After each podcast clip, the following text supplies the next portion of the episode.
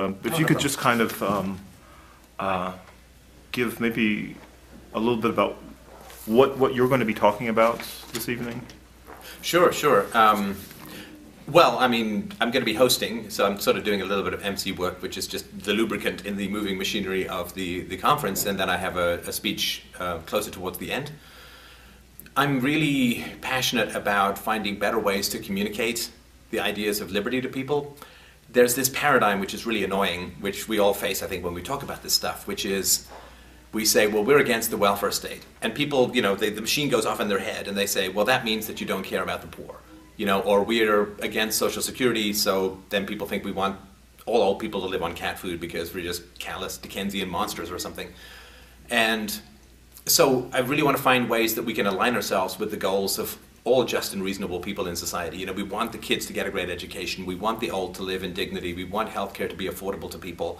But recognizing that just because people think that the state is so, sort of solving the problem at the moment, that's the only way or the best way. So really want to try and find ways that we can align ourselves with people's just and fair goals and show them that there are be- far better ways of doing it than the state. In fact, the state is about the worst way of doing it.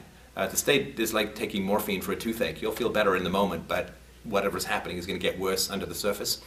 So I'm going to try and give some techniques that I've developed over the last couple of decades uh, in communicating the ideals of liberty to help people align themselves with the goals. Like that we're on the same side. We all want a just and fair and rational society. We want peace. We want good schools. We want healthcare. We want um, a general improvement in the human condition. Um, and to align ourselves with those goals means that we're, you know, we may have a difference in means, but our goals are the same. And to not have our goals misunderstood or misrepresented.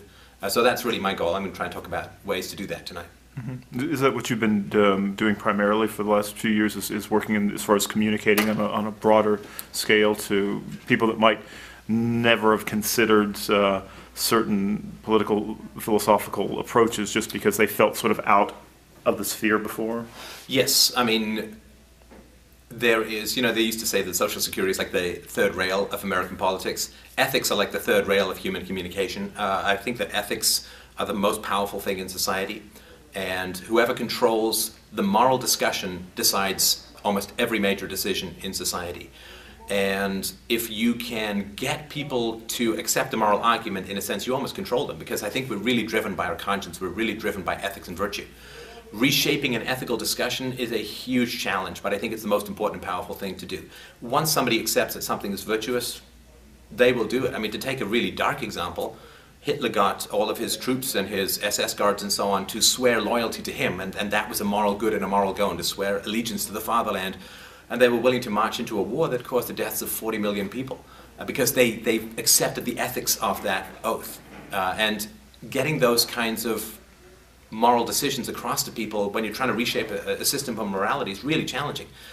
And so, what I try to do is I try and start with the moral principles that everyone accepts in their personal life, right? We all accept that non aggression is a good way to get things done. You know, if I want a job, I don't go kidnap someone's kids and say, give me a job and I'll release them. I mean, you know, I go and I interview or whatever and try and, if I want to make a sale or if I want someone to have me come and speak at a conference, I don't, you know, kidnap their cat and, you know, all that kind of stuff. So, the way that everyone most people interact in their personal life is through peace and voluntarism and reason and argument and deal with the inevitable disappointments of rejection that voluntarism has. And what I'm trying to do in general is to, to get people to understand that ethics doesn't suddenly change when you go to the macro from the micro.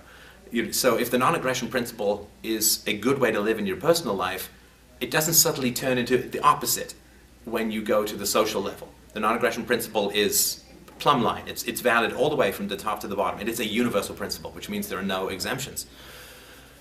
But that's really hard for people because we've all been trained and conditioned to say violence is bad for us. But what the state does is called law and order, and it's different than the initiation of force. But technically and, and in factually and empirically, it is the initiation of force. Anything other than immediate self-defense is the initiation of force. And unfortunately, we've come to a place in society where we believe, we accept, we value, we treasure, we think is good, initiating force to solve just about every problem. Every time you see a problem, people say, well, we need to have a law, we need to have a regulation, we need to have another government agency, we need to do X, Y, and Z. And my argument is to say, look, if it doesn't work at the personal level, it doesn't work at the political level. Violence is bad for us as individuals, violence is bad for us as a society. And once we understand that, then we can understand why things keep getting worse, why things keep going wrong, why we end up with more debt, why we end up with more poor, why we end up with uh, more violence in our foreign policy and in our domestic consequences of those foreign policy policies. Why are children less interested in school? Why do we have to drug more and more children just to keep them in school? Why is the dropout rate approaching 50 percent uh, in American schools? Well, it's because we're using violence to solve these problems, and that just makes things worse in the long run. That's a very challenging conversation for people to have because they think they live in a virtuous society. When you point out that most of the major decisions are decided through the force of the state, it really turns people's perceptions of their society on their head. It's very disorienting and upsetting for people, so uh, it's a great challenge. But we just have to keep reminding people that we want the goals of all just people. We just have empirically better ways of getting them on um, more kind of a more community scale and sort of a grassroots. Is, is this your first time in sort of West Texas area? It is. Before? Um, I've been to Texas before. Um, my former life, I was a software entrepreneur uh-huh. and executive uh, for about 15 years, off and on. Uh, and so I came to Houston quite a bit for business. I've worked in the environmental sector and um, love. I love Texas. Uh, I, I, I'm, you know, and we, we had dinner last night in a barn. I mean, I thought that was the That's coolest what I was, ever. I was wanting to hit upon the, the time that you sort of been talking to, because people were talking about their personal concerns right here in Right. in their neighborhood. Has has there been any sort of interesting conversations that have popped up either during your interview yesterday or last night, or maybe with some of the other guests that have brought in here that might have uh, given you sort of a new take on your background um, through the sort of filter of of people right here sort of struggling for their Right. own own concerns? Yeah, I mean, I actually got into a debate with a reporter at the um, at the uh, television station yesterday, uh, because what, what's happened recently is the Libertarian Party here has opposed making texting while driving illegal, right? And so the reporter was upset about that and said, "Well, the Libertarians they have no problem with people texting while they're driving," and that's not true. Um, I think we all recognize that texting while you're driving is detracting from your driving skill. I mean, this is no. I mean, you can't you can't make two heads, one texting and one driving. So, it's not that libertarians don't care or have no problem with people texting while driving. Libertarians just don't agree that using government force is the way to solve it.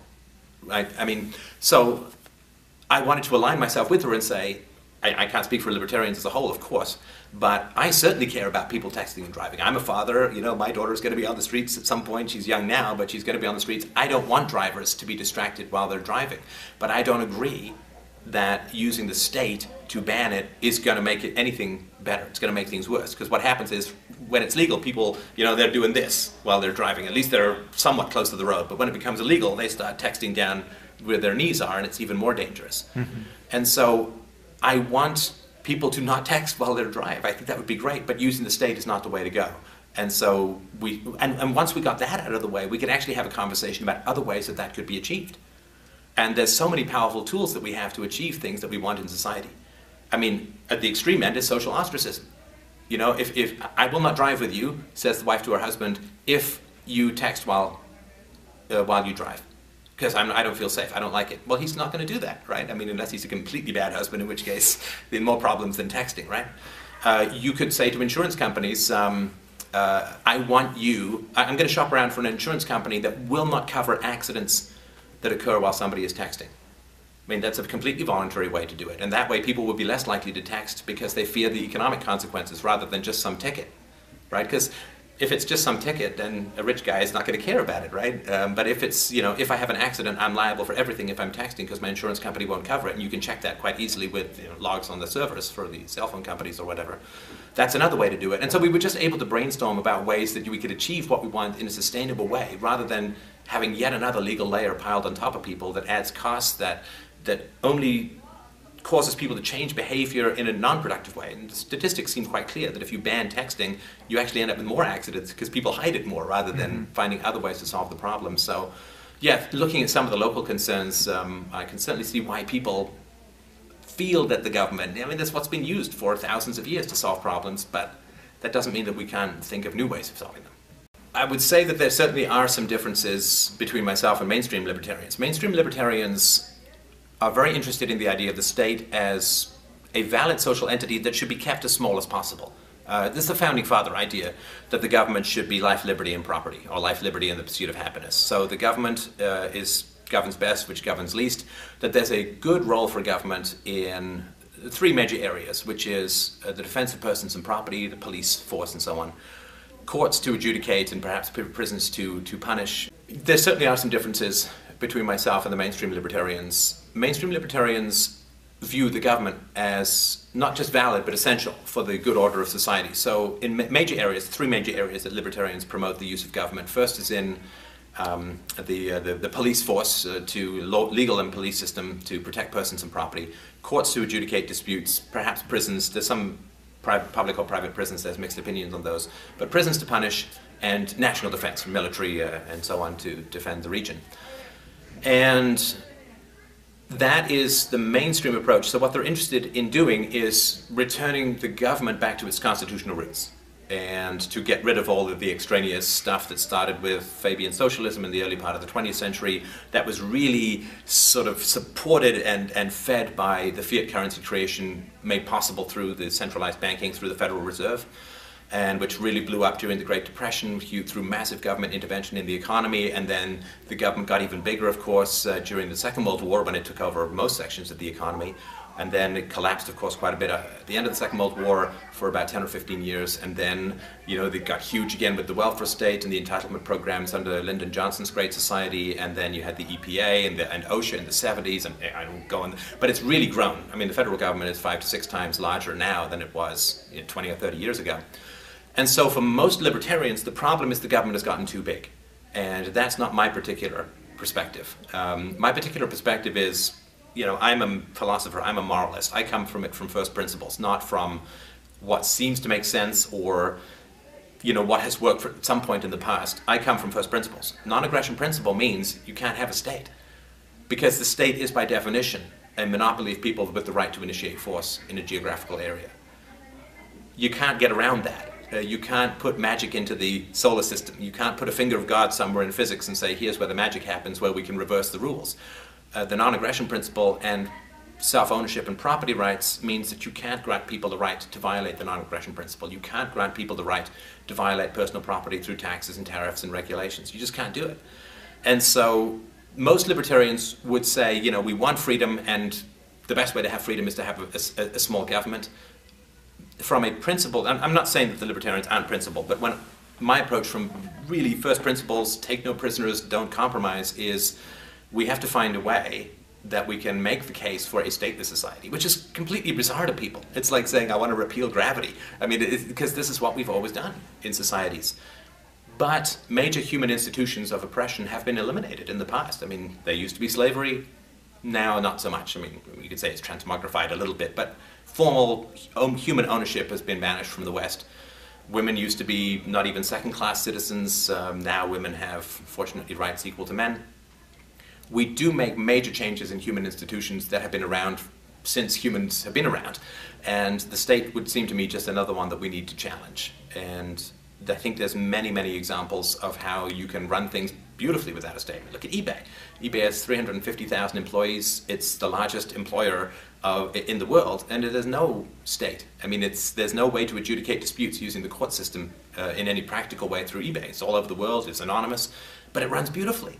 Uh, so there's lots and lots of examples. Half the world's workers, and this is truly tragic, half the world's workers operate outside of a legal framework. They operate in the grey market or the black market. They have no access to a legal framework.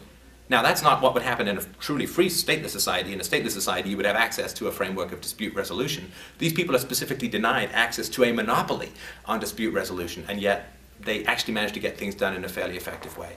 So again, there's tons of examples of how you don't need a state. Even if the state bans anything else from solving the problem, the problem still gets solved. If the state wasn't banning things like alternate ways of resolving disputes, if the state wasn't banning uh, other ways of defending itself against aggression than having, you know, massive military and, and aggressive foreign policy, there's so many solutions that could come into play.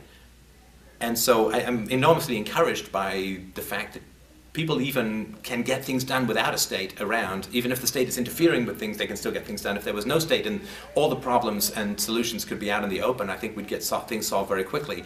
But that, of course, is where a big difference is between myself and mainstream libertarians. And, you know, we're engaged in that debate on a, on a continual basis. Um, of course, one of the results of that is that if you believe that the state is valid but needs to be shrunk, then you're more drawn towards using political activism uh, to try and manage the state back down to some smaller size. I'm not a big fan of political activism. I think that it doesn't actually achieve what. We've poured, as a movement, hundreds of millions of dollars into it. We've poured at least four decades into it, and the government is monstrously bigger than it was when we first started. So I have, you know, I always go back to the data. I'm just an annoying empiricist that way. Uh, is it working? now? Maybe there's another way that's hasn't been tried that could be tried, but uh, it hasn't worked yet. And so I sort of look for alternate ways to try and foster a more free society. Okay. And um, again, what what you see is a, is is something that everybody that seems to hold one one or two like a quick sort of sound bite that that um, among all of the the people that are let's say tonight that are going to be uh, on taking stage or in the audience, what you seem to see sort of consolidates them all together. Well, it is a, a desire to be free it is a desire to be free. With freedom comes responsibility. It's true. It's an old caveat. it's, it's, the, it's the fine print of freedom is responsibility.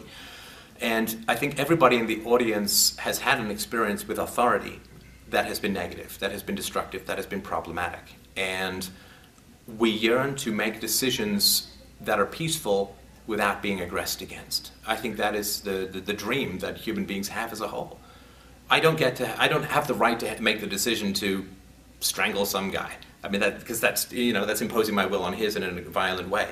But where I'm making a decision in my life that is not aggressing against anybody else, I yearn to have the freedom to make that decision, and I'm willing to accept the consequences if that decision goes badly. But I want to finally be an adult. You know, I feel like in our society you're never allowed to grow up.